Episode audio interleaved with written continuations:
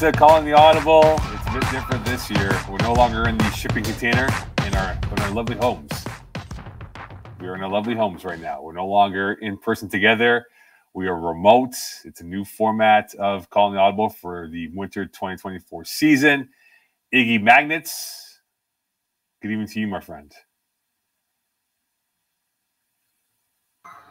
And I'm unmuted. There we go. I was talking. The, Classic Iggy. Snow, the snowstorm's coming down here in Montreal, no, but no longer in the armpit, like you said. We're uh, we're at our lovely confines of our homes.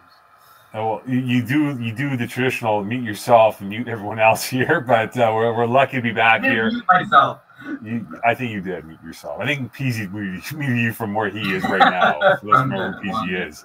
Uh, it is definitely a new look now for uh, C T A. Uh, we're going with this new look uh, to kind of give it a bit of a change. Uh, we do have a new producer as well, as Eagle is, uh, I guess, on sabbatical, I guess. Is that the term we're going to use for Eagle for the time being? Yeah, he, he said the same thing about you, so uh, yes. Yeah, exactly. He's flown south for the winter, and he might be back for the spring or summer, whatever it is. So it is us. It's Ali Reza who's now taking over. He's now known as the Nightingale, uh, which is the bird of uh, the na national bird in Iran, where he's from.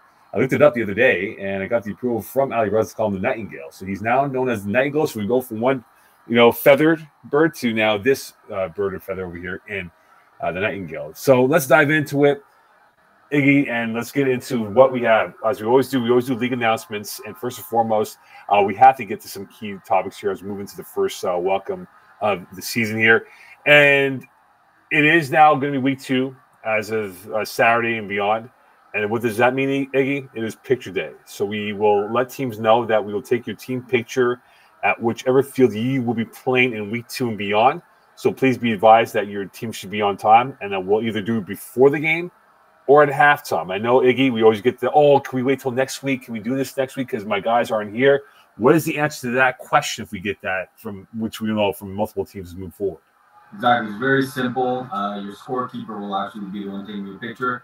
Basically, we're going to take your picture now, and once you get your jerseys or once you have your other teammate, you can take a second picture, and then we'll re-upload that second one. But uh, since you're here, you're here right now, Uh, six of your teammates at least are here, so we're going to take a picture now. So keep that in mind, guys, and, and be understanding towards the scorekeepers, because they're trying to do five million things, which is the scorekeep, tracking numbers, your, your uniforms, and take the, the pictures. It's for you guys, right? I know we want to have the whole team in the kumbaya of taking a nice family portrait for the season, uh, but just be kind to the scorekeepers out there. And again, as Iggy said, uh, we'll take the initial one, and we'll do another one if we have to. Uh, down the road to kind of update the whole team profile as well. Uh, uniforms. Uh, look, we give the grace, as everyone knows in the league rules, we give grace for the first two weeks on your team uniform. But after week two, it is enforced. What does that mean? If you do not have a proper uniform, which means it's on the same team color as your, as your team, maybe it's all white and you're wearing a red, that won't count. If you have a number on the back of it, um, if it's markered or taped, it will not count. So you must have a proper uniform with a proper number on the back of it or on the front, wherever it's visible. And if it's not as what it's supposed to be for what the league has uh, mandated, you will not get the games or the stats for that game until you change your uniform towards the proper protocols. Yeah, and that sucks, right? Because that's why all of us players play in the league. We love the stats. We love the awards come with the stats. The awards, of course, uh, Q B of the year, receiver of the year, et cetera. Uh, we all play for the stats, so just wear the the baseline in any uh, sports league really is to wear a same color uh, uniform as everyone else on your team and wear a proper number. Pretty simple. And just to further that point um, with uniform protocols, we always get it. And Iggy knows what I'm talking about. Uh, at the end of the year, we always get that email from the captain. Hey, uh, John Smith or Jane Smith was playing week two Loyola on Sunday at four o'clock. Um, he or she was there, but, you know, uh, had the uniform. And we have to do a whole investigation. If you notice, and we always encourage t captains and players to look at the box score after your game. And if you notice there's a discrepancy with maybe a stat or that, hey, I wasn't on that list and I was there, you have to email us ASAP so we can do a proper, thorough investigation to make sure that, hey, you were there and it was confirmed or not. So that's why it's important to really keep on top of your roster and making sure that's in check for what you want to do moving forward. And also, just to further my point, Iggy, Um, players who don't play, who are hurt, but show up and don't check in, right? What does that mean? Your player's hurt and he or she's there in the sidelines. But we don't know. The scorekeepers don't know. You have to tell that person or your captain, say, hey, look, John or Jay Smith is right there. They're checking in with you. And that's how you get your game played as well as a D N P. So you do get your accumulation of games if you are hurt uh, for the majority of the season. Yeah, and it's really important for, like you're saying, reconciling uh, the box score of your game uh, within seven days. Because we, especially now in the winter season, well, you know, it's our biggest season here. So there's scorekeepers are doing thirty games, uh, you know, up, up to thirty games in one week. So they see up to sixty teams. They're not going to remember fourteen, twenty-one, thirty days down the line. So you really got that seven-day window uh, to verify your roster and make sure that everyone got their game played and their stats. Absolutely. So, again, uniforms, make sure you're on top of that after week two, being forced for week three and beyond. And if you guys have injured players, make sure you have them check in or you check them in with, with them saying, hey, they're here. We're checking them in as well moving forward. Uh, another thing to look at as well going towards the season as we get deeper and deeper is complex protocols. What does that mean? Um, look, we, we're very likely to play in multiple complexes, whether it's Stade Hébert, uh, Loyola, Brossard, Saint-Laurent, uh, Stade de Montréal, uh, Laval, and God knows where else we'll play now. But everyone has a different set of rules, and we want to make sure that you guys know these rules here. So for those who play in Brossard, they enforce the boots rule. What does that mean? When you come to the turf, you have to put on either your cleats or a, a clean pair of running shoes because they don't want any boots that's that's infiltrated by salt or that's wet coming up from the snow that we have now moving forward onto the turf. So please be cool about it because we did have some issues with guys who don't want to wear uh, their cleats or shoes, but that is a rule that we cannot break. We have to respect that. So please make sure that you take off your boots before you hit the turf, and whether it's your cleats or shoes as well. Another thing to look at is changing, right? A lot of adults, there's a lot of kids' leagues before us, right? So we encourage those adults who do play in this league to change in the locker rooms before coming to the field. Uh, we Again, we get complaints from the from the bureau, from the offices, and from the parents that, hey, look, why are these idiots changing in front of my son and daughter? That's not right, which I totally get and respect. So please, if you know you're playing the first game of that opening window of, of games, please go change in the locker room so that we don't have these headaches. And I don't want the headaches. Neither does Eggie want the headaches uh, of complaints from the offices and from the managers that watch these fields. Yeah, exactly. And and uh, some of the complexes have assigned locker rooms, right? Stade de Montréal, Saint-Laurent uh, complex. They all have uh, uh, assigned locker rooms for your teams for that night. Um, especially, like you said, Mo, for the opening slate of games, you know, six o'clock on weekend games and nine o'clock on the on weeknights. Yeah, and this is more applicable to Saint Laurent, um, Saint Leonard as well, uh, Loyola to an extent, even Brossard to an extent. But again, if you see there's there's a minor league association having their practice and you got to change full out, let's go in the locker room. It's literally a five minute thing for you to go to the locker room, change up, and come to the field. It just saves everyone a headache as well. So please keep that in mind with when it comes to complex pro uh, protocols rules as well. Uh, Eggie, uh, we do have a change in the aesthetics of F P F uh, with our flag belts, my friend. Oh, the new flag belts, yes. Uh, so a lot of people have uh, been coming to see uh, us scorekeepers. Um, we had our old uh, white uh, flag belts. They're limited quantity now. Those sell for five dollars as always. Uh, but like you're mentioning, Mo and Ali Reza, if you can pull this up now on the website, uh, we have our uh, green camo Um, flags that sell for ten dollars. So uh, new flags moving forward for F P F. Yeah, so again, the, the white ones are now while supplies last. And once they're done, they're done. They're not going to be back in rotation. And we transition to these camouflage flag belts, which go for ten dollars. And that's the one thing we got to clear up is that moving forward, they will be ten dollars for the flags. And so you come see the scorekeepers for that. But again, just to make sure that we don't have no confusion, no, they will no, no longer be five dollars. But ten dollars moving ahead here. We got to pay for Iggy's uh, salary here at F P F uh, with what we have to do. Uh, Iggs, we talk about. Um, sorry, go ahead. You like Minecraft, Mo? I do. You're going to have to. You're forced to like Minecraft. Of course. Uh, okay, so rule book and roster verification, Iggy. Let's explain that to our listeners and viewers. Uh, how is that applied to them, given that we're early in the season? Yeah, so already uh, a lot of teams are uh, naturally busting the cap, so to speak. Uh, so what does that mean if you're, especially if you're a new team? Because uh, a a lot of uh, a lot of team returning teams already know how the cap system works. Uh, but for uh, the new teams out there, um, especially those that have a one or two, maybe three uh, players that have already played in the league, um, using our roster verification tool that you can see uh, uh, pulled up on the website here, uh, you can see that uh, for whatever division you play in, there uh, your cap cannot uh, surpass a certain uh, number. Uh, so you enter your uh, your team. So we're going to bring Paulo uh, Dava Rocca out of retirement here just to give uh, the viewers uh, an idea. I'm going to have him at quarterback. I'll be one of his receivers. Uh, so you can see as you build your roster, uh, the cap will go up on your total. Uh, and then uh, G M Caletharis, as uh, the Eagle, where it was left to do, will add Eagle himself. Here, let's we'll grab the seven players.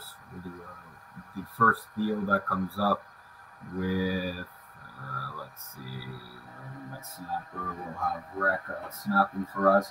So, as, as soon as you hit your seventh player, uh, it's going to take the top six offensive players and top six defensive players and wipe out in red uh, your lowest person that no longer counts towards the cap. So, for example, here we have a team. I built a team with a cap of four sixty.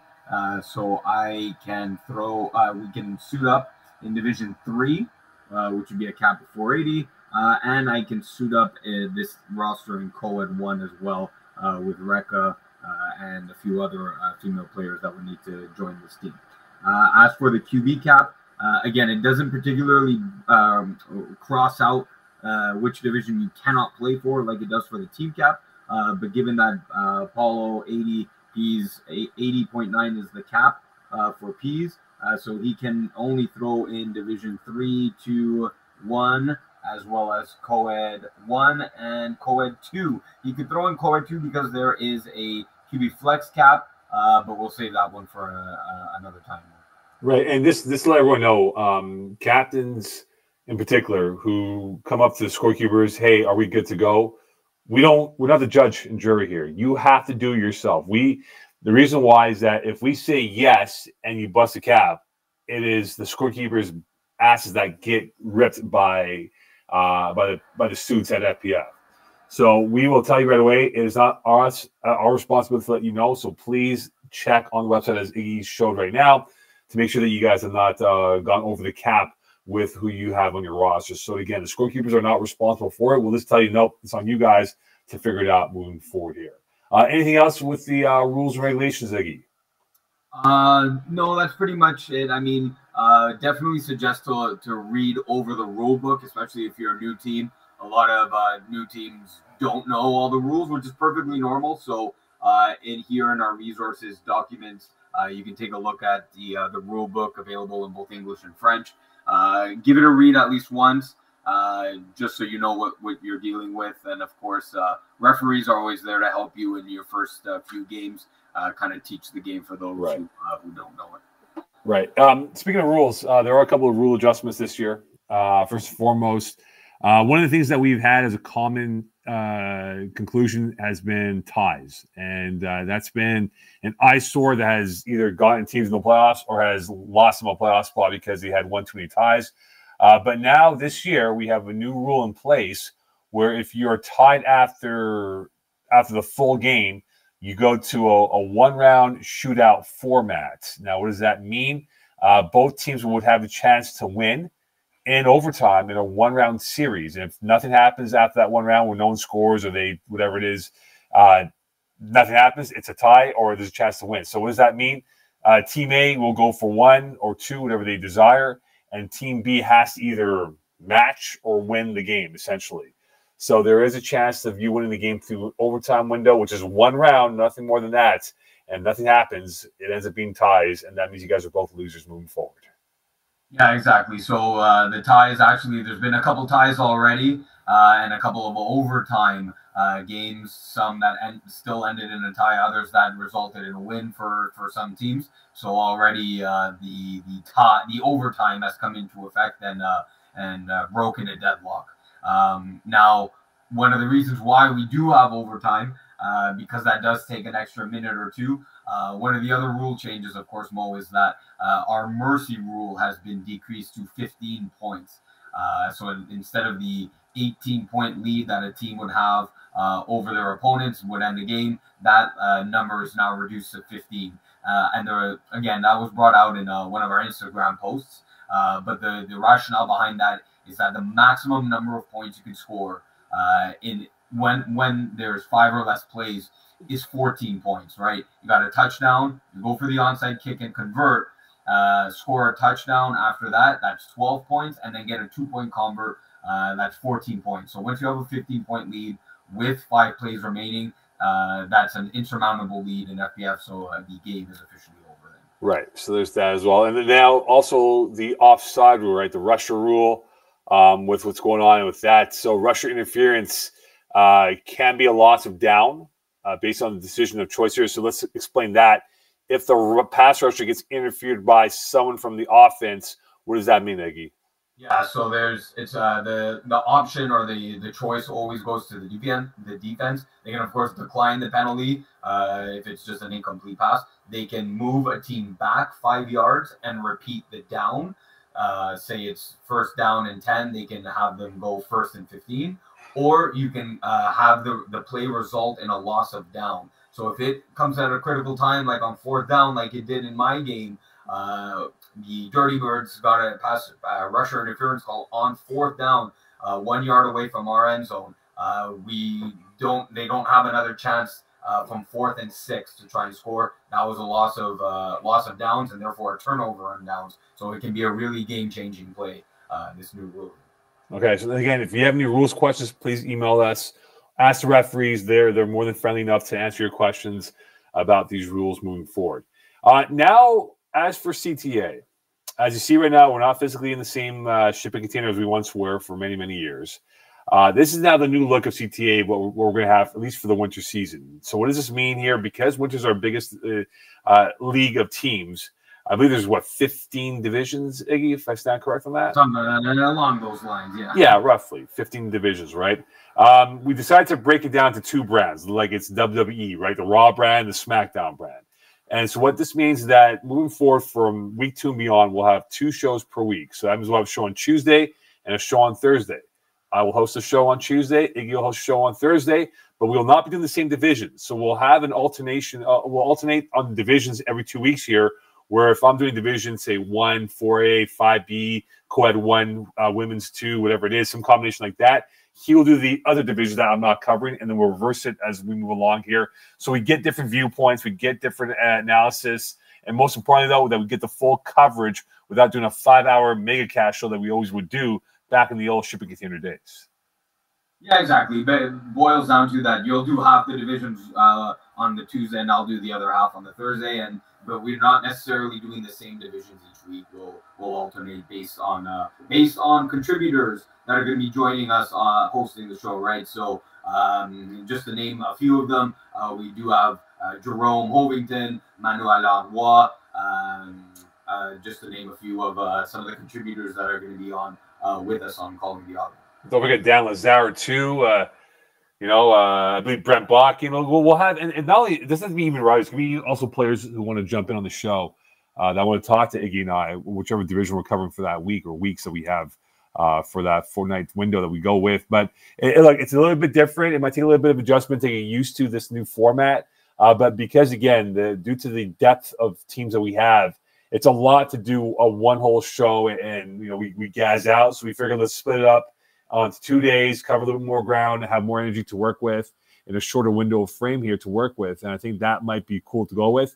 And again, it, it's a trial and error thing. We'll, we'll, there's going to be good shows. There's going to be awful shows. We know what's, what the whole process is going to be like. But at the end of the day, as long as we, we provide you the content that's going to be valuable for your enjoyment, whether you watch or listen to it on, on the way to work or whatever you're doing at that point, uh, that's the key for us, that we want to make sure it's fun, entertaining, and we'll still have our stupidness to go with. You know, it's not like it's going to end and that's it. That's all. We'll make fun of each other no matter what. So we look forward to doing that moving forward here. So there you go. Tuesday and Thursday. I'll be doing Tuesdays. Iggy will be doing Thursdays moving forward. All right, Iggs. Um, because it's the first show, we're going to dive into it uh, with uh, a baseline look of the divisions that we'll start off with. Let's start off with the co-eds. One, two, and three this year. a, a lot to look at in terms of what we have uh, for co-ed this season. Let's start, uh, start off with co-ed one. Um, look, this is the best of the best, right? We have, what, eight teams in co-ed one, and already we're starting to see a lot of close games. It's a small sample size, but I think coming into this division, it has a lot of fascinating angles with how these teams are built up from player one to player six. Yeah, co-ed one, really interesting. Um, it's the best of, uh, of co-ed, and especially in the winter season, that, that high cap that we were talking about, cap just now, uh, really, really allows teams to uh, bulk up their rosters. Uh, and so you see higher division players come play in, in co-ed. Um, you saw yesterday, well, first time, you saw Pat Jerome, uh, Tom Billiadeath, uh, Isaiah Allard, Marvin Steinberg, but even uh, the, the, the, the, the best of the best women as well, right? It means the Jasmine Farmers, the Sarah Parkers uh, on full display. Uh, so definitely one of the one of the interesting things that I wanted to see. Uh, we saw Sub-Zero and co-ed two in the Fall Cup take, uh, take home the championship there. Uh, they started off, hey, beating or tying, I should say, uh, Kiss My End Zone, one of the, what I think is going to be one of the favorites here in Cold One. So I want to see, uh, very interested in how their season's uh, going to go down after a championship season. Cold Two. Yeah, I, I, I scored up your game that you had on Monday night at Hébert. And then obviously I was on Sunday doing the uh, uh, Le Parsonet game against uh, Plenty of Fish that came down to a one-point win for Le Parsonet and how they won that game. And I think, quite frankly, I, what's going to be key in this division, Iggy, will be the defense and how well they play, because the quarterback play is, is going to be exquisite in this division. Uh, there's some really good throwers, whether Sarah Parker, Maud Lacasse, uh, unfortunately you, uh, throwing for your team. But I just think that in the two games that I've scored cap, it's that one play that's made the difference. And that happened with Plenty of Fish and them losing uh, on Sunday at Loyola. And if it's it's that window that you have to be pinpoint on. If you're not pinpoint with that with that passing window, it could cost you a possession, cost you six points, or the game at the end of the day. Yeah, and actually one of the other rule changes that we didn't uh, discuss, and we'll talk about it here because it's relative relevant to co-ed, is uh, that you can have only a maximum of three male players on the field now. So uh, generally teams will suit up three males, three females on the field. And I can tell you, it already made a difference. Uh, already, co-ed was uh, a division and a structure where teams that had the best women often had a, an advantage. I can tell you that that additional female on the field makes that even more true. Uh, that's one of the benefits that Sub-Zero or Zero Sub, in this case, in co-ed one, uh, that they're going to be uh, have an upper hand on many of these teams. They have the best of the best women on their team. And it really neutralizes uh, what other teams can do uh, offensively, even even just down the middle. Uh, if you have a male quarterback and a male snapper, that means you only have one male wide receiver and and three uh, female wide receivers, right? So it'll be interesting to see which teams uh, rush female players, like Jessica Bestampin, one of the best out there. Uh, teams that have female snappers and, and, and excel at that position are able to have two male wide receivers, again, if the quarterback is male. So all those dynamics of how really positioning male and female players in, in uh, several key uh, positions is going to be very, very important in this division. Yeah, both Stappen actually is only thirteen sacks away from a century in her career. So, and wow. That's in actually since winter twenty twenty-two. So she's done that um, in relatively quick fashion right now.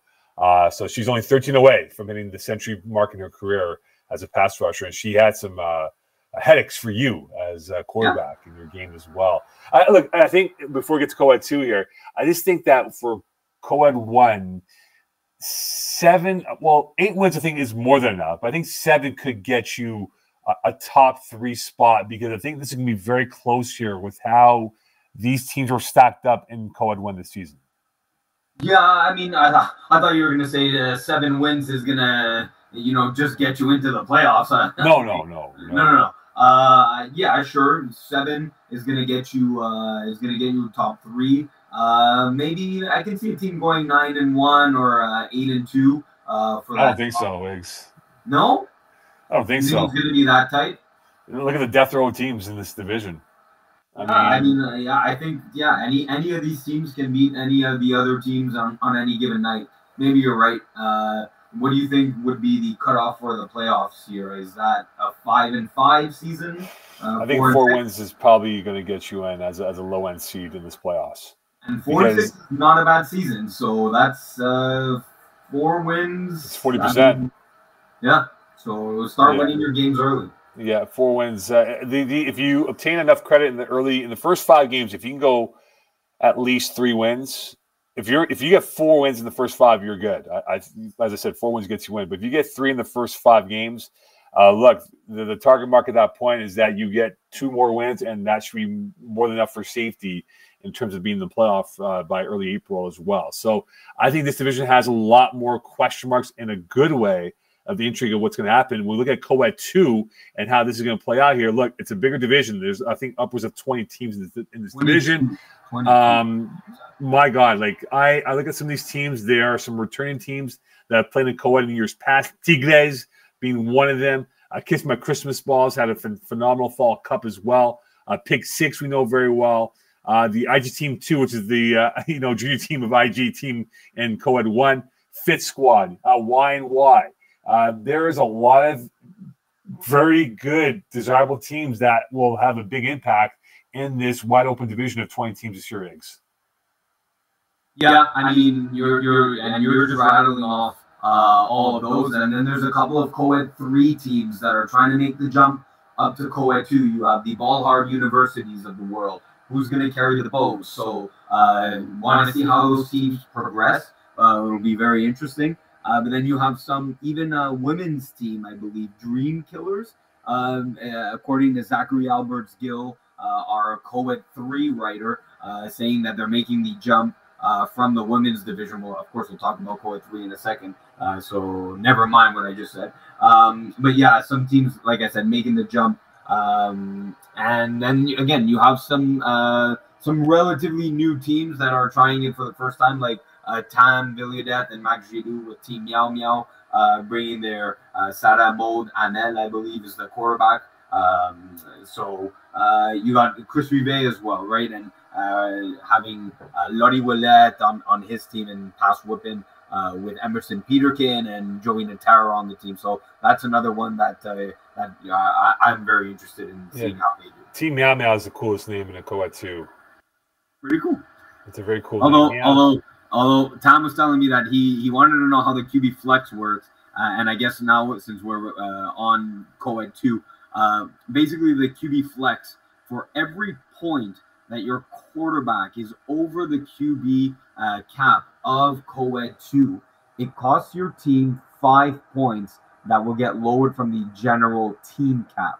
Uh, so Tom Milliodeff was asking me, you know, how, how does that work exactly, and I explained it to him. Uh, I believe he's five points over the cap. So five times five, that it would reduce his team cap by twenty-five points. And he said, well, you can just call us Team Ow Ow uh, if ever I need to replace uh, Sarah Moldanen. Well, like this, this to give everyone a little clarification here. If you go on the Co-Ed two standings right now, you can see the green part, which is sixteen teams make it, four don't make it. If you look at the playoff breakdown of this page, disregard that. We'll have the proper protocols up to understand how this plays out for this division. But I think get I think right now, Iggy, with how this division looks like, um, you know, there's a lot more questions because against a bigger number of teams in this division here. Uh, I, I think Chris, Kiss My Christmas Balls will be a team to watch out for.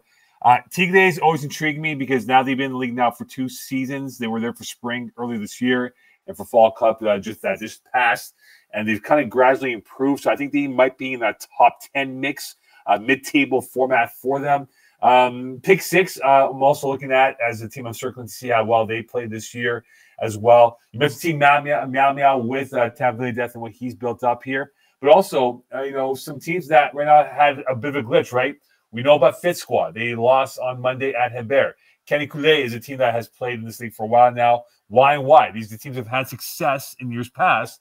I think they'll all be factors in the top ten table of this division this year.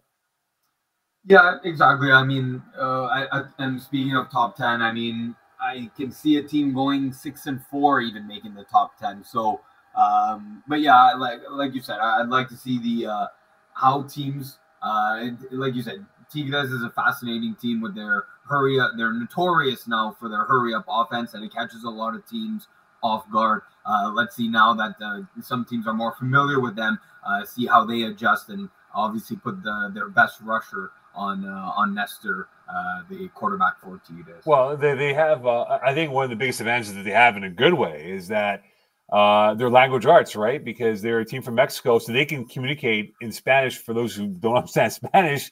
So they have the ability to adjust on the fly, which could be an X factor for them, because you talk about no-huddle offense, right? We've seen now Chip Kelly in the N F L or even in, in college football with Oregon back in the day. I'm not saying they're going to run like forty-five million plays in a span of twenty seconds, but it keeps teams on their toes, right? And I think that's the one thing now we're seeing is that teams are trying to be much more aggressive and trying to get as many plays as they can. And I think in this division here, we do have uh, the freedom and vibrancy from these quarterbacks to really make a big player too along the way. So I think Tigres could definitely be a, a, a sneaky good team. Five, six wins could be in their category. But I think for those who are trying to get into the playoffs, you're at minimum, I think three is going to be the cutoff to get into the playoffs if you're going to be a, a sixteenth seed or higher. Yeah, I don't think two wins is enough, uh, given all the, uh, the the talent in the division. Um, I, I think you're looking at three, maybe a th three wins and a tie. You may need seven points. Uh, might be the cutoff for uh, for this division. Yeah, seven might be ambitious though, because that means you, you're you're you're probably if, if you get seven, I think you're now ranging yourself in the ten to thirteen range. Um, I, I don't think. I think there will be some teams that will be ahead of the pack, uh, Iggs, that get you nine, eight wins, if not nine wins, and then you can have a cluster of teams that are going to be that six to seven range. I think three or four, and then after that, I think everyone's going to bounce from either two to five wins, and I think that's going to be a bit more disparity because it's a bigger sample size of teams, right? And I think we'll have more disparity in the bottom half of the table compared to the top half. Yeah, for sure. I mean, that's uh, that speaks enough for uh, for for co-ed too. If uh, if we transition, if we may. Uh, uh, oh, I want to talk co-ed too all night long here. Well, you want to? Uh, yeah, never mind. You you host the show. You're right. I'll, I'll be hosting on Thursdays. It's Tuesday night after all. Uh, posting this on Wednesday, of course, on YouTube. But, uh, uh, yeah, go for it. Uh, wrap look, up, uh, co-ed three. Um, this is a division that we, look, we know our, our, our good friend Zachary Albert-Gills, who's going to be writing articles on co-ed three. He's got Michael Scott's thoughts in this division. Um, I, I think we got to be patient with this division, Iggs, I think, because there's teams who are trying to get themselves acclimatized playing in F P F. So I think we're going to see a little bit more of disparity of score lines where I think there will be at least a handful of games that will have no five plays or it'll be fourteen plus mercy rule type of thing here in this division. Yeah, and yeah, I think I think patience is going to be a key word, like you said. Um, a block party is a team uh, like uh, Zach uh, highlighted and under underscored in his article. Uh, let's see how, you know, they're experienced and they've played together. So that's one leg up that they have on most teams. Uh, another one uh, that would be interesting is Thunder Villains, right? This is the Thunder uh, mix of the Villains team from last year's co-ed uh, and Thunder Buddies that went to the co-ed three finals, uh, led by Terry Babylon himself. Uh, that's going to be a team that he's put up to put together a very nice roster in, in co-ed three uh, and just a uh, shout out to uh, Jeremy uh, Thompson O'Reilly at five interceptions in his first game. That's a hell of a way to start the season. And Julien Preux, I believe, is playing quarterback in co-ed three, I believe. Yes, he is with uh, Agire, Agire Dupe. Yes. Yeah, that's right. And they won. They beat, yeah. they beat Zach Albert-Gilt's team on, on, on Saturday in Brossard, I believe. So, yeah. so I mean, look, there's some good quarterback play in this division. I think what will come down to is defenses, right? How well can you adjust your defense and not give up the big play? And I think, like, it's early. It's a small sample size of, of one game for, for all these teams here. But, you know, you're seeing that a lot of these wins were twelve-plus point wins. There weren't many one-possession victories here uh, at the end of the day. So defenses have to adjust and, and be more, I guess, on your toes and keep themselves pressing forward and try to come up with a big player, too, if they can in this division this year. Yeah, the, the offenses are going to be sporadic, I'd say, uh, where maybe a, a couple of handful of teams have the experience to put up thirty plus points. Um, but some of the other teams, the bottom half, are going to struggle, I'd say, putting up uh, eighteen or more. So, yeah, you're going to see maybe some uh, dis disparity in the score lines, like you've seen a couple of them uh, in week one. Mm-hmm. Um, but it's still going to be an interesting to see who are those other teams that are going to rise to the top. Right. Uh, wins, losses, minimum amount of wins to get in is what in your mind? Oh, I think you just need one, maybe two wins to get in. Uh, I think two would be enough. Seeing, seeing as uh, there's only one team uh, that gets eliminated. And how many wins for the division? Uh, to win the division, you might have to go ten and oh or nine and one in this one. Uh, wh whoever will, will uh, you know, long way down in March, we're going to see maybe a couple teams at eight and oh. Uh, at least, I, I said there's going to be three teams at seven and oh at one point uh, or after seven games. So, uh, so I think ten ten, but maybe nine. But I'm going to say ten and oh. I'm going to go nine wins. I don't think there'll be an undefeated team in this division. I think there will be undefeated, as I said, going to late March. But I think somewhere along the line, those teams will knock each other out, and we'll have uh, a nine and one team, eight and two team. I think two wins will be more than enough to get in the playoffs here. Again, if you look at the first five of your schedule, if you're able to hit three of the first five, I think you're good in this division to get in, at least as a three-win team uh, going towards April playoffs. All right, on to women's uh, division, and this is probably um, one of our fastest-growing uh, division and divisions because now we have two of them. Uh, but you can just see the quality play uh, being filtered out now that you, you no longer have the superiors and the, I guess, the minnows playing in the same division. We've been able to filter them out and have them in a proper division, and this is probably the most exciting time to be a female football player in Canada and, of course, in Quebec, where it is the hub for athletes galore going towards maybe Team Canada, the Olympics in L A in twenty twenty-eight, which you can see on display here at F P F. Iggy, we look at uh, the women's one and what we have. We have the six best teams. Um, I got to see uh, Le Bleu play over the weekend against Sub-Zero. I got to see the Bees play, led by head coach Sarah Parker uh, with the young Bees, uh, play over the weekend against Vortex. Uh, and, and there's this division, I think, will be the premier of all because same thing as, you know, when we break down divisions, this is going to be one of those photo finishes that it's going to be, I think, very close and tight in terms of the wins uh, going towards the halfway point. And I think, again, I think eight wins should be enough to win the one seed, but you never know because it's so close to how these games are going to be this year in women's one. I mean, who's your early season favorite to win the division? Is it not Sub-Zero coming off? Uh, they won it in co-ed too, like we uh, mentioned a little earlier. Yeah, look, I think Le Bleu, we'll, we'll figure it out. I think Le Bleu just had a tough run um, against uh, Sub-Zero on the weekend. Uh, I just thought Le Bleu's offense didn't find their their their their fluency in that game. Uh, Emma Racine looked wonderful playing, uh, but that's that's the biggest problem is that they have a roster of like I think like nine ten. But they only use four options. You know, I'm, and again, I know it's five on five, but can they find the ability to distribute the ball a little bit more balance here and try and get more of that? I think Sub-Zero was able to use that more than, than Le Bleu did. But I think Le Bleu is my team I'm going to watch on. Not because I'm wearing a blue hoodie here today, but I just think that they are they are the cream, they're the queens of the manor when it comes to Quebec football. And I think that they will defend the manor. And, th and I believe they will be in the finals by the time we have the finals in uh, early May. I mean, yeah, uh, I think Bees are going to be an interesting one, that uh, the teams you mentioned. Uh, of course, Sarah Parker was on the sideline. She's quarterbacking Sub-Zero. Uh, Sofia Presutti was uh, was actually the quarterback for Bees uh, and looked very impressive, uh, honestly. Even though they only scored eighteen points, they were driving the field uh, and just came a, a, a little short uh, once they did cross midfield. Of course, the women's division being uh, no first downs. For every ten yards is a first down, one to cross midfield, and then just have four four more plays to, to try and punch it into the end zone. Um, but I did, uh, from what I saw from the Bees, both offensively, but especially particularly defensively, allowing only seven points against a pretty strong Vortex club. Mm-hmm. um, though Vortex, you know, uh, met a little speed bumps along the way in uh, in the fall season. Um, but adding Lauriane Beauchamp Uh, to to the squad, she's one of the best female players in all of uh, in all of Quebec, all of Canada. Uh, yeah, and the Bees were able to shut her down.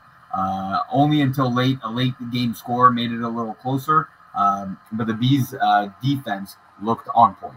Well, look, the, the best game of the week is going to happen Wednesday at Hébert, and that's going to be uh, Bleu Poudre against Brutes, right? Uh, th this is a sumptuous matchup uh, of, of eloquence of these teams here.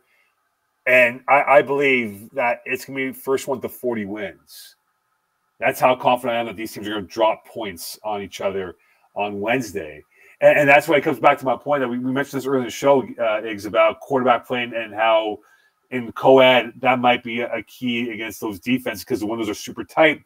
In this division here, the defenses are so complex because they play they, they play these shoots here and they put a lot of traps out there that you fall into that trap, you get burnt, right? So I just think that the quarterback play has to be alpha level. And I think all these quarterbacks in this division have that pedigree to really make a big influence with their teams being successful this season. And then just to wrap it up here for the women. So given that the Maud Lacasse finally broke that barrier and won her championship uh, in Damn the fall straight. season, and won her championship in the in the fall season, uh, what what what do you what odds do you give for going all the way in a in a really stacked women's one division? Well, look, uh, Le Bleu, I, I think rebounds back. I think Brut will have. Um, Like, it won't be like it fall cup. Okay, let's let's call for what it is. I think they they know that. I think they can be a seven-win team. I really believe they can be a seven-win team, which would probably put them uh, somewhere between three and four, two, three, and four. Yeah. So I and I think that's fair for them. I, I, look, they can easily win eight, but I think what it'll come down to is all about matchup dependency and how who they face in that week and how hot is Maud Lacasse, how good is her receiving core. Because even in that final thing had in the fall cup uh, over Red Nation, they won convincingly, but it wasn't domination. So uh, they're not going to be able to dominate as they did in Fall Cup, Eggs, but I think they'll definitely be a, a contender that we'll have that conversation about when we do the playoff preview in the spring. Percentage points, Mo. Give me a percentage point. The question was percentage. I will go with twenty-eight percent if they win. Okay, I'll give them thirty, just to two up you. Yeah, you know, if you look at the uh, – if they break even, it's twenty-nine. That means we, we, no one wins, right? So – So, again, it is what it is with that. But look at women's two. Um, again, it's a humongous division of nineteen teams.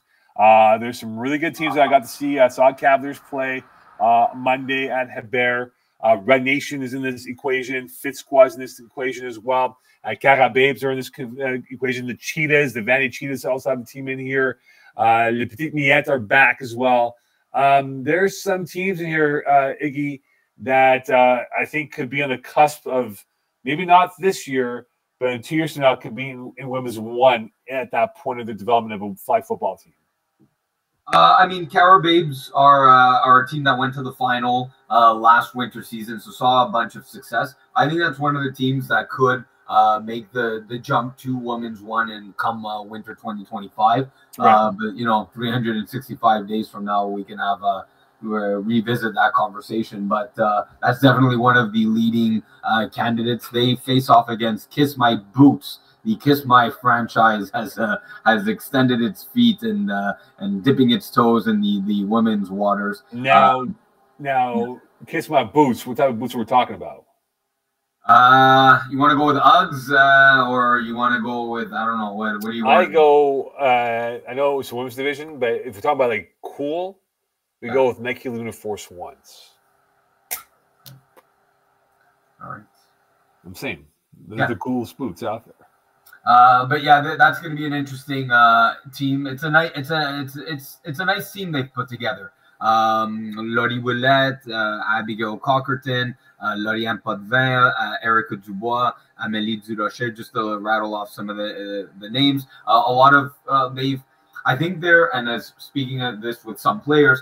I think their experience playing in the co-ed divisions, uh, where there, there's a bit more physicality in the game, you know, where you're defending some male uh, receivers, I think especially on defense, that uh, aggressiveness and that that uh, physicality that they're that they're used to from co-ed, transitioning that over to the women's teams, uh, I, I think that's going to give them a, a, a small but significant advantage over some of these other women's teams. Yeah, I think so too. Um, I think the, the key in this division is, is depth um, in women's two. I think women's one, you can get away with quality, right? Depth is always a, is a plus, no question, right? But in women's too, if you have that depth, because, you know, not every player is going to be of, of high quality, right? You have players who are only in high school who are playing this division or first-year stage-up. So they're, they're not at that physical maturation of of, a, of of some teams who are maybe in their mid-twenties or, or late twenties for that matter. So I think having that quality depth can definitely be a big factor for them. Yes, it's five on five, but, hey, you never know. And, you know, we've seen teams have who've lost players to injuries that have hurt their chances to win in women's. So I think if you have that quality depth to work with, Iggy, I think that's going to be a, a saving grace or an X factor uh, for them to win this division. And now, look, I'll ask you this question. Are we are we comfortable on anointing one or two teams being the heavy favorites to win this division this year? I mean, the Cavaliers look strong. Even the Patriots, C S L, uh, look strong from the highlights that we uh, some of the highlights that we posted. Um, but I gotta go with Cara Babes. That was a very strong team. Um, but just to list uh, three or four, those are those would be the, uh, the leading contenders for me. Well, okay, so what about old, good old Red Nation? I mean, they've built up momentum. I mean, uh, do we put them in that conversation with Cara Babes as being the favorites along with the Cavaliers, who might be, I think, on the outside of my point? I think Link, Lynx Net will be a team to watch out for um, as well. But I agree with you on Cara Babes, but I think Red Nation might be a factor because they always play well as you move along in the season, and then when they hit the playoffs, that's when they're peaking. Yeah, no, you're you're definitely right. We we got to give them their their due diligence, their due justice. Sorry, uh, here they definitely they've made the finals. What is it now? Three of the past four seasons or so. Uh, they won so, two of the last three, I believe, or or at least two of the last three, or two so. of the last four, whatever it is. Right, right, right, right. So they they have the pedigree. Uh, to uh, to make playoff runs, uh, that's that's definitely they they've proven that. Uh, so yes, they're definitely in that conversation as a contender. Yeah, I think you know what though. I think there'll be a surprise team in this in this division. I don't know which one yet because it's still early in in the, in the process. But I think there'll be a, like we have established names, right, Iggs? But I think there will be that one team that we say, oh my God, they, this team we didn't see come out of you know they came out of left field, and here they are in that top five conversation.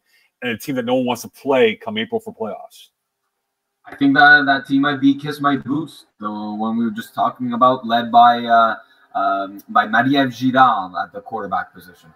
Well, that's it's gonna be it's gonna be fascinating. Could Kiss My Boots be that team, be the X factor team moving towards uh, the season here? We're only one game in, right, for most of these teams here, so a lot of content to unfold when it comes down to these teams. Uh, all right, Eggs, on to the thirty-five division, the thirty-five plus K T F L draft and the thirty-five plus Legends draft. Now, the K T F L draft, um, which is in conjunction with the K T F L League with our, our good friends out there in the West Island. Um, I know it's only four teams here, uh, but uh, are we are we going to anoint J M J as usual as being our favorites to win this division this season? I mean, sure, uh, J M J. Uh, if you look at the roster, just opening it up here. Ryan uh, Kastner, first, Scott Binns, Kevin Kusai, John Moody, Francis Haley. I mean, yeah, that's that's a good roster. Uh, and even Coruscant Robertson is a is a solid addition to the uh, to the team. But yeah, when when uh, when I find about thirty-five plus, there's a lot of good quarterbacks. Um, and uh, Ryan Kastner definitely up there now, uh, having played with hashtag N R. Uh, this past spring season, uh, I think got him back into a higher rhythm, higher level competition. Uh, so look for him to be uh, one of the better quarterbacks here in uh, in thirty-five plus. Even, even Flag Plus, right? I mean, you got a pretty good team in, in Flag Plus with Jim Clethris, Jason Rossi, uh, Tony Lala, Vince Nardone, who's been a, a, a stalwart in, in the higher divisions in, in F P F. Uh, Dave Allen, we know very well, who's part of this K T F L um, uh, process. So I think this might be a two-horse race with Flag Plus and J M J being the favorites. And ironically enough, they play in the opening game on Monday, on January fifteenth, coming up. Yep, no, that's uh, definitely a solid roster. Um, can't remember if they made the finals, but this was a team that was uh, was scoring at ease uh, with Jason Rossi at the helm. I found a good connection with uh, with G M. So uh, yeah, then uh, that's that's another team definitely uh, to watch out for. All right, in the other thirty-five plus division here, uh, look, there there is a favorite in my books in this team here. Uh, Bearskins, we know uh, this is a, a team that's played in, in divisions in the higher caliber in years past. I look at their roster and what they've uh, have here. Chris Millard, Jim Clathers, Kevin Libman, Marco Bertoli, Neil Ensign, Ryan Ensign, Sean Payne, Vince Nardone. Um, without even looking at the other teams here, this is my favorites to win this division, no question. Yeah, yeah, I, I have to totally agree with you there. Uh, Bearskins, after a tough, was it Division three last winter? Yeah, they had a bit uh, of a tough, turbulent run in that division. Right, right. I think going, I want to say two and eight in uh, Division three last year. Uh, yeah, yeah, definitely. This yeah. is uh, this is definitely going to be a team that uh, that goes nine and one, uh, ten and zero. Uh, you rattled off the names, but just uh, just the top level talent: uh, Chris Meillard, Neil Ettenson, Marco Bertoldi. Uh, that's that's really strong. Yeah, that's and, for sure. And, and look, even even um, Team Ethnic senior uh, to carry over for Team Ethnic, uh, David, David DeAndrade, who you know very well, uh, that you played with. Uh, they are going to be a fun team, fun team to watch in this level of competition. How they are, Henry Dam, Abdel Martin, and, and a couple other guys in this roster. So, but I just think Bearskins are my favorites. I think they might run away, and I'm not saying they go undefeated, but they they have a good chance to be eight, eight, nine, nine to one, if not eight and two. Yeah, uh, but but I do think Team Ethnic Senior, like you're saying, is a team that will will give a run for their money. They have, I'd say, probably the better depth over Bearskins. Bearskins will have the yeah. higher top level talent, but the depth right. uh, runs pretty deep on uh, on Team Ethnic Senior for sure. Uh, quickly here, um, everything hurts. Anthony Seja, uh, Frank Tiolo Colatrella, who we know very well, quarterback. Josh Curry, uh, Marco Rinaldi, Matthew Boucher. Um, Look, I know they. I know the the competition this team played in, in the lower divisions of F P F, and they were kind of outclassed in most of the time here. Yeah. But this might be a perfect fit for them, and they might win four, if not five, games. Be that middle team in this pack of five in this division. Yeah, I see them more. Uh, you know, getting a win uh, every other week here. Not not. Uh, maybe they can string. Uh, you know, two, maybe three wins in a row. Um, but that's that would be at best. Um, well, one of the things, you know, we've, we've seen over the years, uh, let's see if Frank Teoli Colatrella, uh, can, uh, can find his niche here in the, uh, thirty-five plus division. Of course. All right. It's on to division six and what we have. And, and now we get to the, I guess the, uh, the bigger divisions of teams and, and how this is. And, and we, we get a lot of teams who come up to us saying, "Hey, you picked against us," and we're like, "Who are you again?" And then they go, "We're division this and this." Okay, cool. All right, Eggie, let's dive into Division Six and what we have lined up in this conference. Um, your early take of, is there a team that has caught your attention that you're keeping a track on, and how this could play out this year? Uh, just early on, uh, they played. Want to say uh, the spring, maybe even the fall cup, uh, is all a little blurry now, uh, coming back from the uh, the New Year's and holiday break. But Skol, Skol was a team that uh, uh, made some key additions. Um, uh, Zuhamed, Zumel, um, forget, I'm blanking on the name, but uh, Vincent Hamel, excuse, uh, excuse me, uh, Vincent Hamel in uh, in Division Six is going to be a, a very dangerous weapon. Uh, already, Skol was a team that clearly has played together in the past, uh, and adding another uh, big piece in Vincent Hamel is uh, is going to do uh, some some good for them. Um, another team I saw play on uh, on Saturday, uh, as we do have Saturday uh, shifts from twelve to three in the afternoon in the Loyola Dome. I saw the Royals uh, with Eric Paluziak at quarterback. Uh, saw pretty good things from him uh, in a twenty-seven to six victory. Uh, over, albeit a brand new team in F P F, uh, they looked uh, pretty solid for uh, for my liking in Division Six. Yeah, I'm, I'm curious about Texas Chooches and how they how they'll react to this division. Uh, we know them very well, Eggs, from from years past. Yeah. Uh, I want to know how they will be in this division. I, I think they could be a, a team to watch out for as a whole. Um, you know, and, and I think in Division Six, for what has built up, I mentioned Skol before. Um, Another team that I'm looking at in terms of where they will be is uh, is is uh, Cavaliers de Rohan. This is a team that we know very well from years past as well. Uh, they have been competitive. Uh, I like how this team's been built. They had a convincing win over the weekend, their first game of the year. Uh, when you factor in uh, what they've had in play so far from their roster that they built up here, um, look, they have a pretty good receiving core to work with. Uh, you look at uh, Alex Badger, who I think can be a big influence this season this year for them. They can make an impact as well. Uh, I think the quarterback will be key for them, as I try to see that there's no one that will play for them at quarterback. But weird. I'll, yeah, I'll, I'll have to take a look at that, because I score kept that game. Uh, and uh, shocker. The, the, shocker, and the quarterback, yeah. uh, maybe I was training someone and uh, showing them uh, the jersey violation. Uh, but but uh, to, to your point, Mo, it's exactly what you wanted to look at was the quarterback. I can tell you this was not their regular quarterback. He's got to look good. He looked comfortable in the pocket. Did not look like a Division six quarterback. I'm not saying a Division three or anything, but he, he he did look like, you know, a solid foundation, a solid playbook. And like we like you said, uh, the cast of receiving characters that uh, that we know, the Gabriel Spazuks, the Alex Badgers, the Claves Rabash, uh, these guys have shown that they can score, and they put up twenty-eight points in the first half.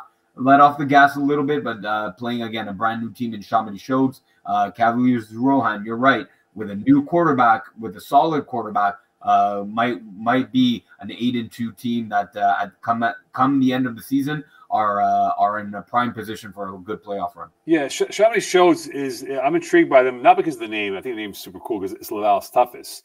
But uh, Jonathan Bottazzi had a good game. I mean, he had five catches for eighty-four yards, ten targets, uh, two T Ds.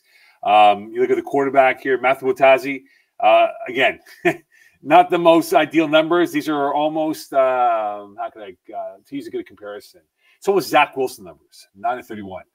Yeah. Not, yeah. nine and thirty-one, right? It, but, was, uh, it, it was Division six. It was it clearly the first time playing. They were having fun out there, uh, but definitely a lot of room for improvement. Yeah, and, and again, look, Div six is a little bit, again, it's, it's developmental, right? And one thing that we, you and I both know very well is that there will be a lot of running up of the scoreboard. Uh, there there might be a situation where a team might go ten and oh because they played the weakest schedule, and when you get in the playoffs, you get knocked down in the first round.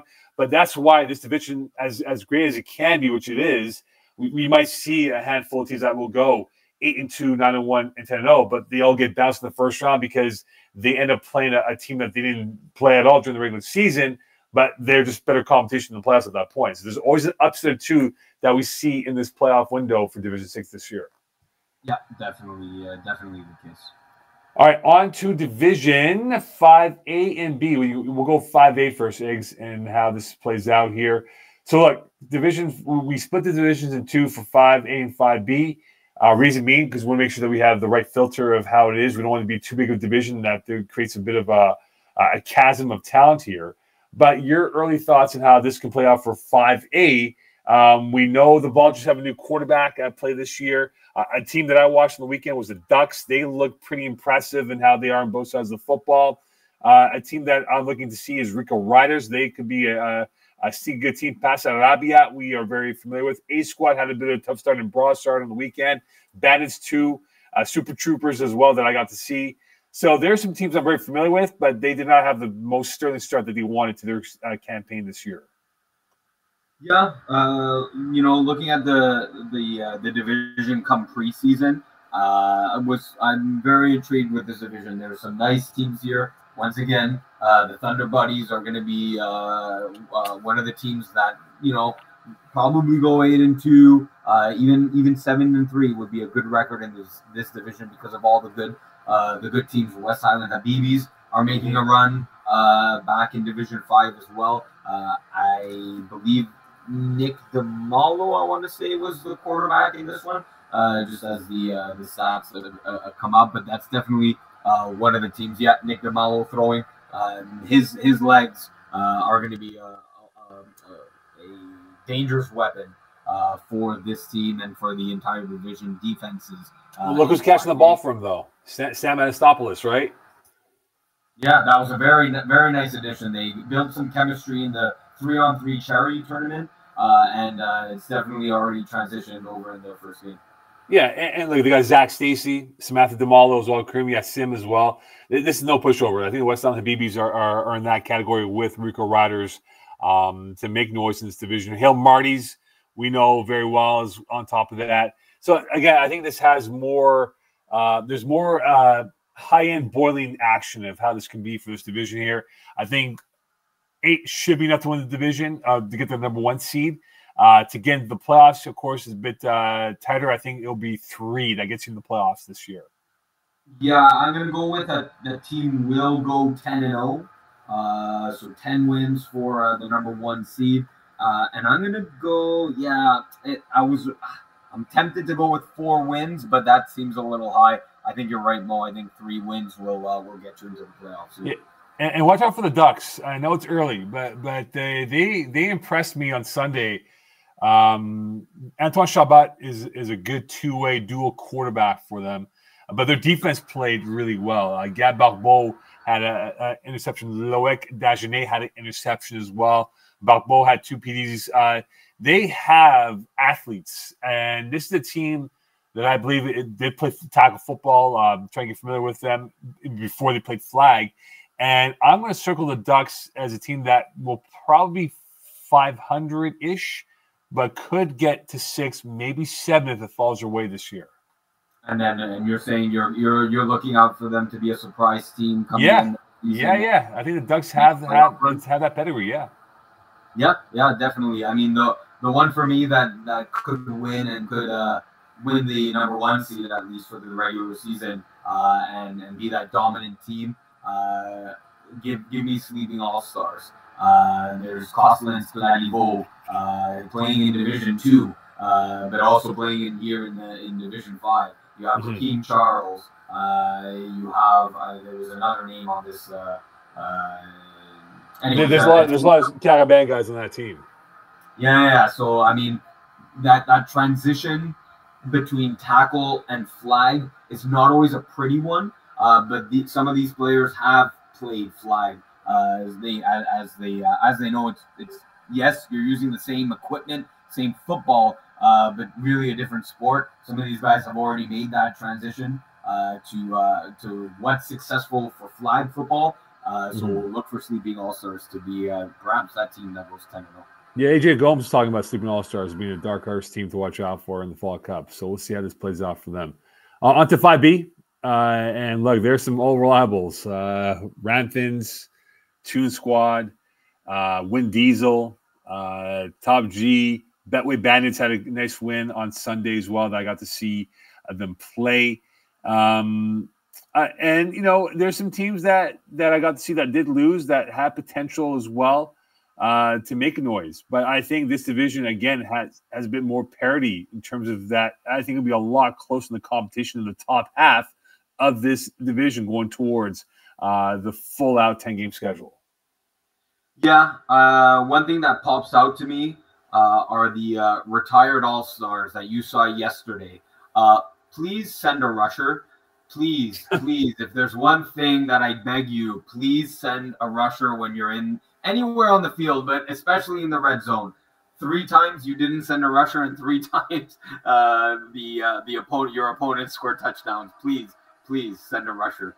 Yeah, they're they're gonna have a tough road, man. I think it's just it's a classic team that has has football experience, as you said before in a previous uh, segment, but don't know the flag game as well, and and they're gonna have a lot of um, ills along the way, and trying to get themselves up to date of being a a competent flag football team in this division.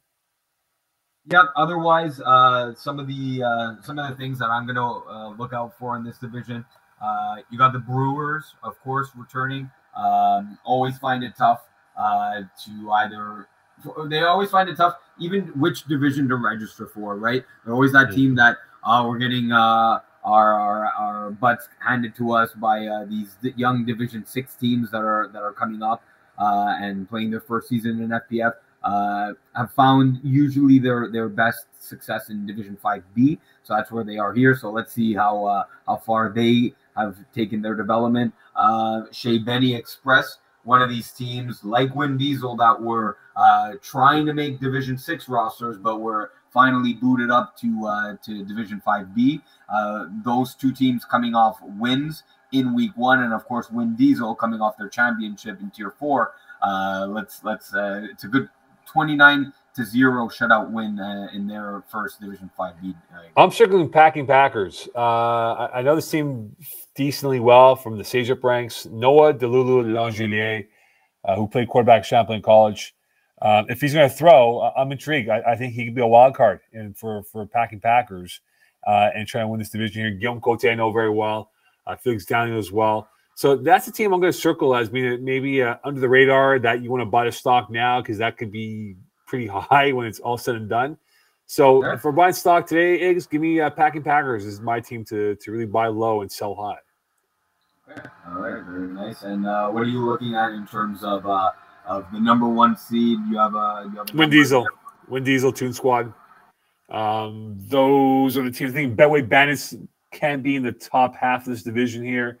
Yeah. Um, I think they're probably after Maccabees. I, I think have a, a stout team. They were competitive last winter, uh, going towards the season here. So I, I think right now, Win Diesel, Toon Squad, Ramfins are probably the three that I'm circling as being the, the top end targets for this division. What about you? Well, you might want to change your your thoughts on Ramfins. I believe uh, they don't have their returning quarterback in the past two seasons. So so uh, we will eliminate them from my conversation. Then. Well, there you go. So they're no longer the best jerseys in all of F P F. They sell the best logo in F P F, to your chagrin that you do all the time when I say that. They're right there. You do it again right there, as usual. Shocker. Shocker. Anyway, on to uh, the next division here, which is uh, four A and four B. Um, as we move up in this division ranks here, as we look at four A, um, as this computer... Jerome yeah, Hovington, your uh, Division Four uh, writer for uh, this winter uh, season, uh, but yes, uh, Division. We'll start with Division Four A. Yes, finally the website working functionally well for me now. Finally, okay. So look, still C R A. Uh, they got they got their butts handed to them in Fall Cup, wrong division, and, and they came back with a vengeance. Uh, do they make do they make noise? Like I don't know if. if if they're going to be the big hitters, because you got the West Island boys, L B B. Uh, those are two excellent teams uh, in this division here. I know Utapimps, you know very well. I think Trap Stars will be a factor in this division here. Born in the eighties, I think will be a factor. But could still C R A be in that conversation, though? Uh, are you saying that because they're the number two seed right now with a thirteen to twelve win? Well, no, because because uh, they, they were in the wrong division last year and they got they got wrecked, right? I mean, they they, they even yeah. said we, we were hurt, we just got wrecked. We weren't in the right division. Yeah, I think uh, Nirosh Sudesh is a decent quarterback. You know, it's it is Division Four though. The defenses are getting serious in Division Four. Um, Idaho Utapimps didn't look pretty in their Week One uh, game against them. Uh, so only putting up twelve, uh, or sorry, thirteen points. Uh, they they took advantage of a of a dismantled Idaho team, I I, I would call it, um, and barely squeaked out with a one point victory. Uh, you're taking Nirosh out of one of your better receivers, along with Alex Bakalani. You're taking a, a receiving option out. Uh, I did like the depth that they showed, uh, but this team's going to go as far as Nirosh takes them uh, driving the field. Right, I think L B B. Uh, our boy Olivier Polito is uh, is a guy that I like a lot. I think they're going to be in that upper half. Trap Stars, look, they, they always put together good teams. Their biggest downfall is what makes depth and injuries. That's always been the hurt. Uh, their their bane of their existence of late. If they can stay healthy and have that depth, I think they will be in the top five of this uh, division this year. Yeah, uh, I think some of the uh, I, I think a lot of the uh, additions that some of these returning teams have made. Uh, are are serious, serious here in terms of born in the eighties, adding Sanders Armand. He made his uh, presence felt with, I believe, two touchdowns and a two-interception performance against the very Trap Stars you're mentioning. Uh, so born in the eighties, stacking up, uh, be, becoming a little more physical with their size uh, in adding uh, Sanders Armand. I also look at uh, our boy, uh, Matthew Zepetelli, half Sanders F C. Um, that team... Uh, looks very strong. Ryan McNally, Sam Mashtub, and uh, Janai Lewis, maybe a name you're familiar with. I'm I am the Janai. Uh, but uh, an eighty-two rated player uh, in Janai Lewis, that's uh, some serious stuff. They're, they're maybe top-heavy, uh, but with Matthew Zepetelli having very three very strong receivers there, I think that's a serious team that can do some damage.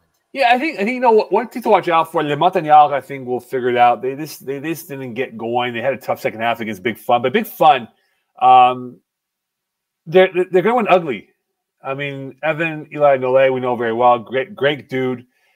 It's not going to be pretty, but he gets he's effective though. Like it's it's like a junk pitcher in baseball. They, they just throw junk, but they win games, and that's what he does. And I think you know Rico Tolino, Devin Dawu, uh, Doug McKinnon, as P six McKinnon, Doug, right? Kenny Boutillier. They have, and Zachary Albergill's Russian, they have a good core, and I think they could be a, a surprise team in this division this year. Yeah, I mean, I think they didn't really add any pieces, though. Uh, they, they added Jonathan Joseph, but, you know, from Division five to Division six, uh, they didn't add any big hitters to this team, and already last year, I believe, went five and five, maybe six and four. Uh, so I can see them following in their footsteps of, uh, of last season. On to four B, Eggs. Uh, look, um, we got some old, some old teams, some young teams, uh, some returning teams here.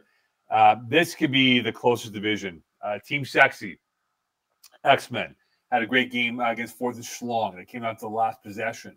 Uh, Voodoo, uh, we know how they are, right, man? They, they, they can be uh, world beaters one week and then be nothing the next week.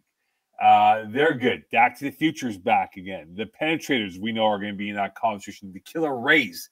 Uh, this is the who's who in this division in four B. Yeah, you know what? And it's a nice, you know, fourteen team, uh, fourteen team division. It's uh, you're you're gonna see a lot of rival rivalries being continued here, like you mentioned, Penetrators and Killer Rays. Uh, Back to the Future. Uh, th- this is a nice and cozy uh, division where everyone's going to get to know each other, and uh, the rivalries for me are going to build start here in Division uh, four B and maybe move on to Division three in uh, in a couple seasons. Um, but for me, uh, the one I'm looking at, the X-Men. Uh, these young kids, they sixteen-year-olds had uh, Darren McDazian running all over the place. Credit to him. He was trying to keep up with uh, either Daniel Devine or Noah Swaminarayan in the backfield, chasing him around. But, man, uh, you don't want to be rushing uh, either of these X-Men young quarterbacks. No, you, you don't. Uh, the X-Men, of course, have their uh, fathers as well involved in this team.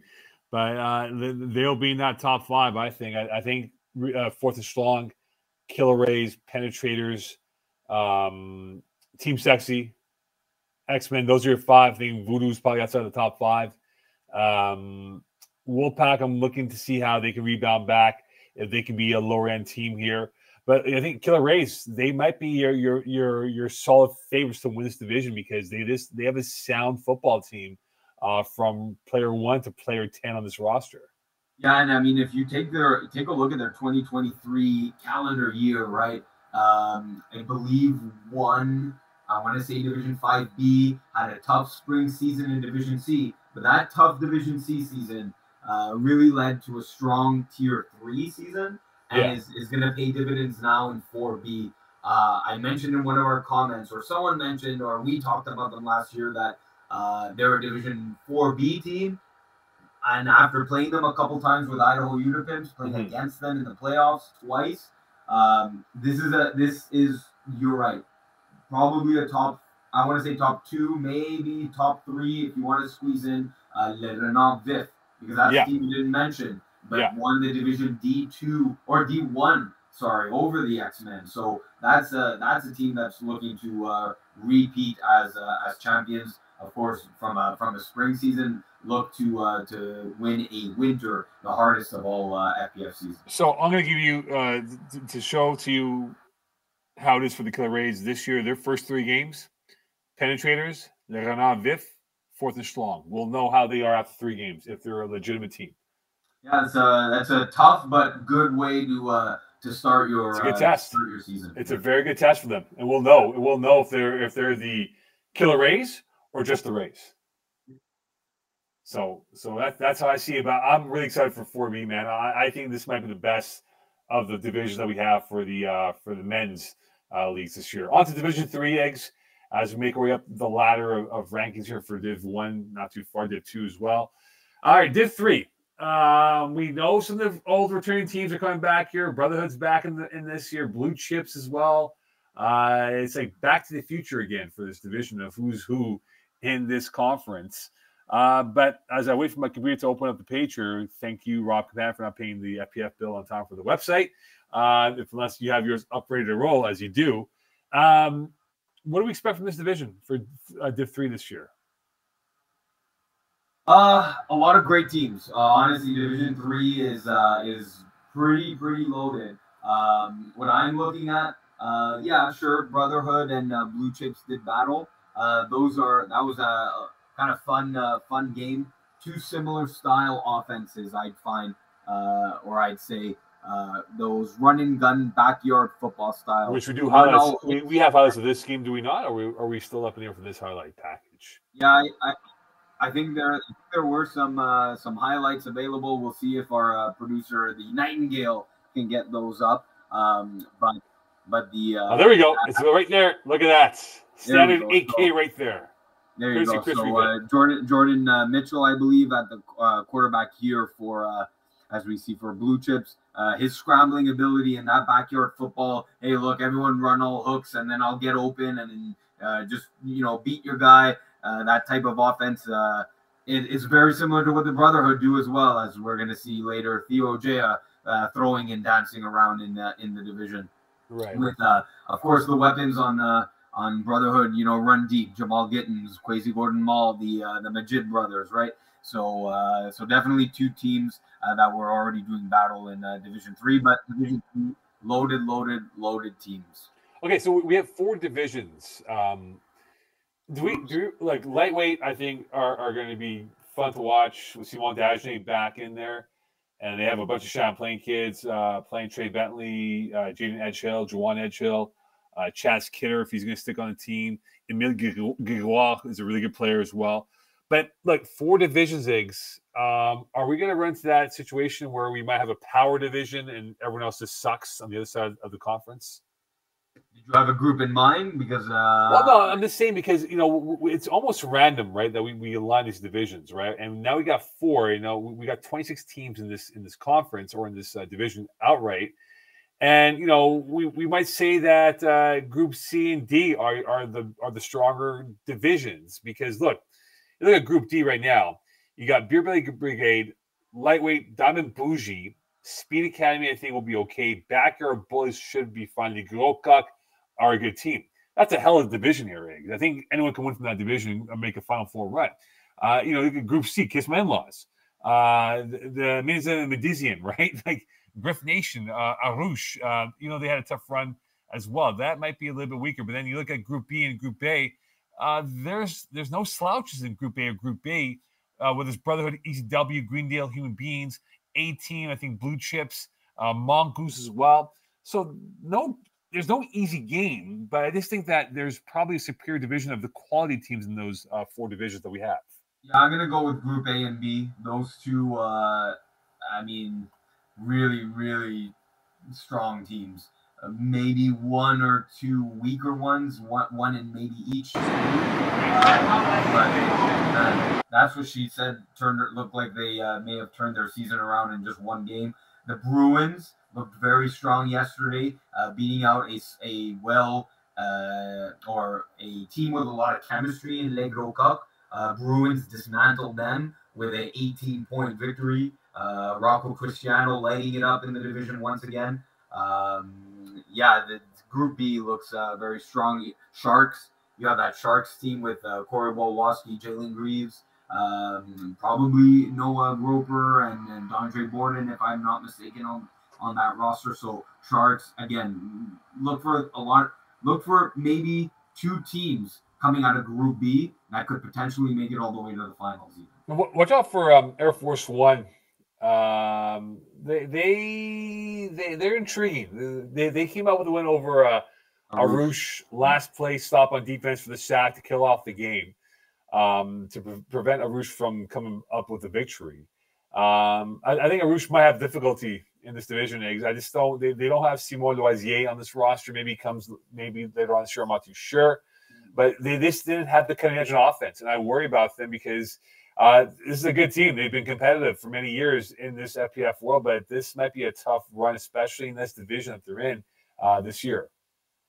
you have, uh, by any chance, maybe a, a finals prediction already? Do you see two teams uh, that stand out to you by uh, any chance? Well, I, I think, you know, it, look, Diamond Bougie. I'm putting you on the spot. Yeah, no, I think Diamond Bougie, Brotherhood. Yeah. Uh, Will it, you be Brotherhood to make it that far? They can, they can because of who's on that roster, right? The kids and Jamal Gittins, Kwesi Gordon-Mall, Theo Jaya. Uh, you know, you know, it's it's good, right? Team. Bruins, they're good. Sharks are good, right? Uh, Jalen Greaves, you mentioned his name. Uh, unfortunately, he had a, he had a had a tough calendar year with what he went through with with some medical hardships that he had to go through. But thankfully, he's he's back at, up and at him, and hopefully now.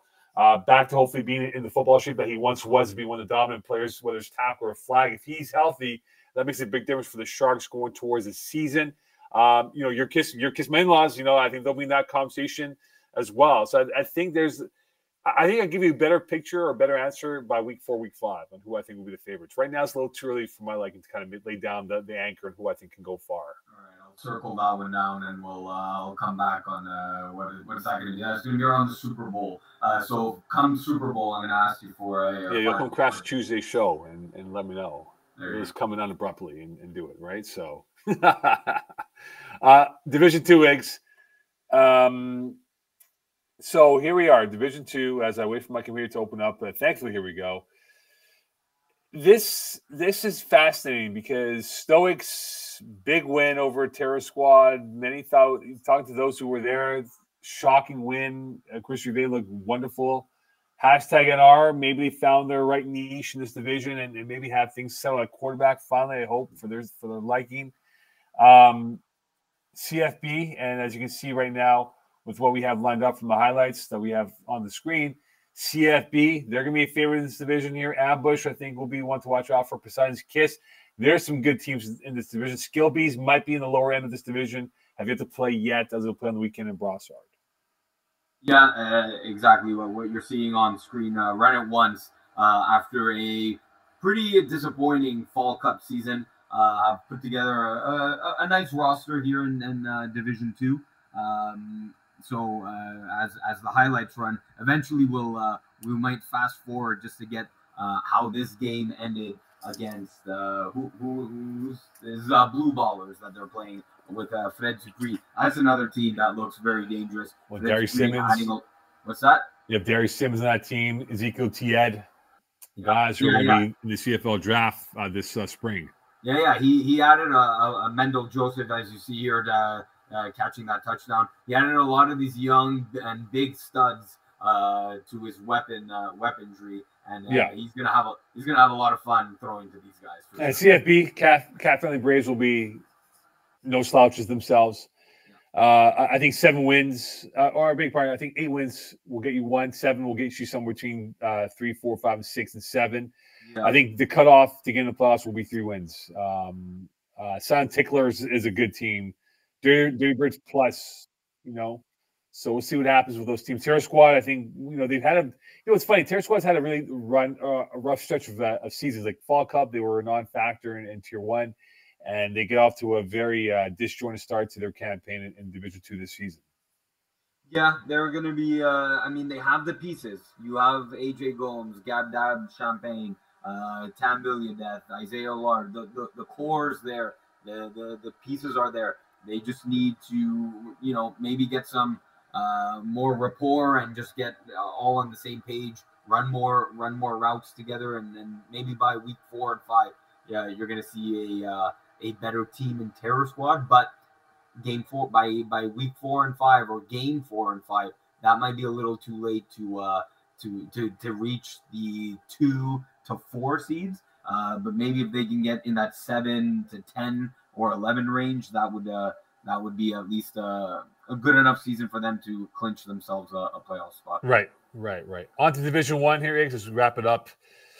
Uh, no question, it's our by far our biggest division, right? Of eleven teams, we've not seen eleven. I think this might be the the this I beg your pardon is the biggest season for Division One of eleven teams since the inception of F P F in in twenty oh five when they had eighteen teams in Div One. See, and twentieth anniversary, there you go. We wrap it up like that. Okay, so look, we know there's no Dan Lazara this year, who will be a contributor with us on uh, on Calling the Audible for Division One. Um, Braves All-Stars, we see from the highlights right there. That was another heavyweight fight in the opening round between these two teams. Um, okay, so do we have a clear-cut favorite, or are we still in the early stages of trying to figure that out? No, I, I don't. I think this is the year where I don't think it's All-Stars and Braves uh, as the clear-cut number one and number two. Uh, I do ultimately think Braves are going to end up with a number one seed. I think this week one matchup already determined that in terms of the head-to-head as a tiebreaker. Um, but the Maroons looked very good in their return to uh, oh, yeah. F P F, right? And they added a few more pieces themselves. Flagmo and Sac looked and uh, dismantled uh, F F N, putting up fifty on them. Uh, a nice fifty burger on a Sunday night, right? Um, even Blessed, Blessed and Rayom Lumina had a had a uh, a Hail Mary touchdown um, last That's second. Smash and grab win. Right, that was uh, Marvin Steinberg uh, now being a weapon as quarterback, uh, throwing it up to Will Power and uh, and coming away with a victory. So uh, there's there's these teams that are making advances. Steve Hariprasad and and Bless, uh, the one in particular, maybe not to challenge for the number one seed, um, but definitely you know challenging for the three and four seed. Yeah, uh, gaining, gaining a home home field advantage in round one of the playoffs is huge.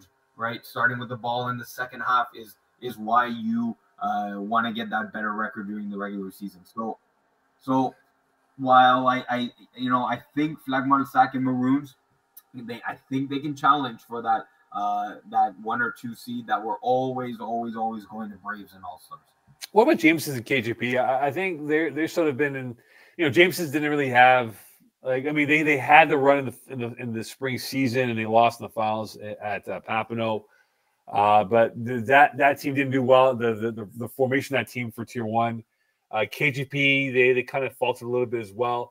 But th this could be their their dojo where they could be a middle pack team. They could be a, a six win team, five win team, and be somewhere between four, five, six, and seven. And no one wants to play them come April for playoffs. Yeah, uh, I mean, I think you're right. I think they'll be you know hovering in the four to six, six to four. Uh, record at the end of, at the end of the season.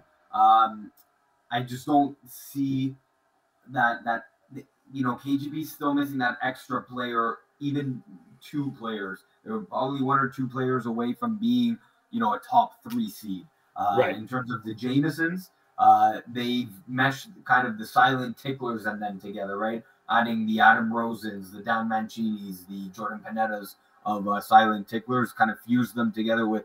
James, the the classic uh, Jamesons, right? James O'Hain, James Tyrell, uh, and uh, Khalil Kerr and Quade Johnson coming back, uh, and of course adding uh, Manuel Laroy as a depth piece. So uh, I, I I I think if you're going to give me a team that's going to go higher between Jamesons and K G P, I think it's uh, pretty evident that it's the Jamesons. They just have more firepower all around. But K G P's got that wealth, man. Of, of they do, of they do. Yeah, that no, they do. They have that experience uh, going on playoff runs themselves. What was it? They four or five championships in a row, something like that, up until like uh, recently, right? So, yeah. So they do have pedigree for sure. Yeah, I, I think this this division will have a lot of upsets. You know, you're, you're right. I think the parity will be a little bit more evident in this division. Uh, a team like the All Stars, you know, they they're, they're projected to be favorites because they're coming wild from that team. I think they'll be in the top four, top five for sure. Um, you know, F F N, F F N, I beg your pardon, will have a tough go at it. They'll, they'll be in a dogfight to get in. Red Nation, this got cute. They should have won but lost that game. But I think seeds six through eleven, I think one or two games separates that that that bracket of teams when we get to the knockout rounds. And then I guess the last question we have to ask here, Mo, A T H squad, Jeans the Alexis, quarterback of uh, the tier one champions. Uh, how how much of his success can you see translating and, and bringing that over into the winter season? That's gonna be a good question because uh, this is this is the best of the best, right? In theory, this is yeah. the best of the best, but he doesn't have A J Gomes in this team. Right. Uh, he's got Darren Wilshire. He's got Carl Ashe. Uh, he's got uh, he's got R J Giroux, former Carabin, playing the C F L for a bit. Je uh, Jeff Compartier as well. Jerry uh, Brebeuf is a guy that he's very close with as well. On paper, they have athletes, but in terms of the quality of Division One, I'm not sure. I think they'll be competitive, but they might sneak in as maybe a, a low seed. But again, Gisley Alexi Primetime is a guy that you do not want to go up against because of what he has done and his body of work as a playoff quarterback, whether it's co-ed or, again, Division A that he did or Tier one that he did for Fall Cup. Yeah, he's a, he's a game breaker. He has that game-breaking ability, and, yeah, that's something you don't want facing in, in any uh, in any one game. Of course. Okay, so that'll do it for us for our general preview of uh, C T A. I know it's a bit different in terms of where we are. We're remote, but on a day or on a recording of this where it's snowing outside, I think we're okay in our com com comfortable confines of our homes on this winter Tuesday night. I don't know if it's snowing outside your yeah, area. Oh, yeah. yeah, yeah, it's snowing hard. Yeah, I, I have not looked outside yet. I got to move my car in the driveway, which I will soon enough here. But, uh, but look, just to let everyone know again, are we doing picks of the week? Or we're going to hold that off till next week. Uh, yeah, we we we can do that. We can get Ali Reza if you can uh, uh start preparing that. Uh, we go through the games. Um, we'll we'll we'll do it next I think week. We'll save it for next week. Next week, next week. We don't we don't get the Nightingale too much work to do on his first uh flight, uh, taking over for Eagle, right? But uh, we'll do picks of the week starting next week. Uh, but again, just to let everyone know. Um, so moving forward, it'll be Tuesday, Thursday format. On Tuesday, Iggy's Thursday. Uh, we're going to do two-week windows where I'll do divisions for two weeks, and then he'll do the other ones for two weeks, and we flip it. And we'll have on contributors as much as we can for, for the days that we're on. And uh, we'll might even cross-pollinate. I might come on with him on a Thursday and vice versa on a Tuesday. So you'll see us together at times here, but most of the time we'll be uh, solo ships in the open seas of the F P F world, uh, which is a longer season. As we know, we're going from January now till uh, first week of May. So if there is a bright light, is that by the time we're done, we'll be hopefully in shorts and t-shirts for Roadshow? Yeah, very possible. Yeah, absolutely. Fingers yeah. crossed. Well, hopefully, if not, we're going to have snow on May fourth for the Roadshow. So again, just a reminder, guys, um, uniform protocols, uh, uniform policy will be in effect after week two. So please have your uniforms with proper numbers, no pin, no marker on it, no tape on it. Um, belts, flag belts are going to be, are as of now, they're ten dollars moving forward. There might be a handful of white ones that we still have in stock that will go for five dollars. But once that is done, it is over. It is ten dollars moving forward. Uh, complex protocols, no boots in Brossard. Please change the locker rooms if you're the opening window of games at Laval, at Hébert, in Brossard, or even Loyola to an extent. Um, anything else we have to remind? Uh, Picture Day as well, week two, right? Picture Day is going to be this weekend, so please be ready for that. And we'll take a second picture if need be down the road. Anything else, Iggy? No, that's it. Uh, get the looks, pick and span for your uh, week two pick team pictures. So there you go. So this is a, this will be the last time we'll be together. Our next time we'll be together, who knows when? But uh, we'll have shows Tuesday and Thursday. We'll lay it out on Instagram stories on who's going to do what, so you'll know what what to tune in uh, for your division or divisions that you might be playing in in F P F winter. Final word, Ziggs. Yeah, keep keep tuning in, and uh, there's uh, as you saw, there's going to be a host of media things. Of course, calling the audible with a Mo. We record on Tuesdays and Thursdays, but the the, the viewers are going to watch us on Wednesdays Whatever. and Fridays. Uh, we uh, of course you've seen uh, some new Instagram uh, content is upcoming, uh, so stay tuned for that. Uh, check us out on uh, on Instagram. Uh, of course, we have our articles coming back. We have our host of article writers and our team there. Uh, so whatever media uh, content and however you want to consume it, F B F's here uh, to uh, to get you all things uh, flag, uh, all things uh, flag football. Magic words, please. I don't do that. Good night, Washington Huskies.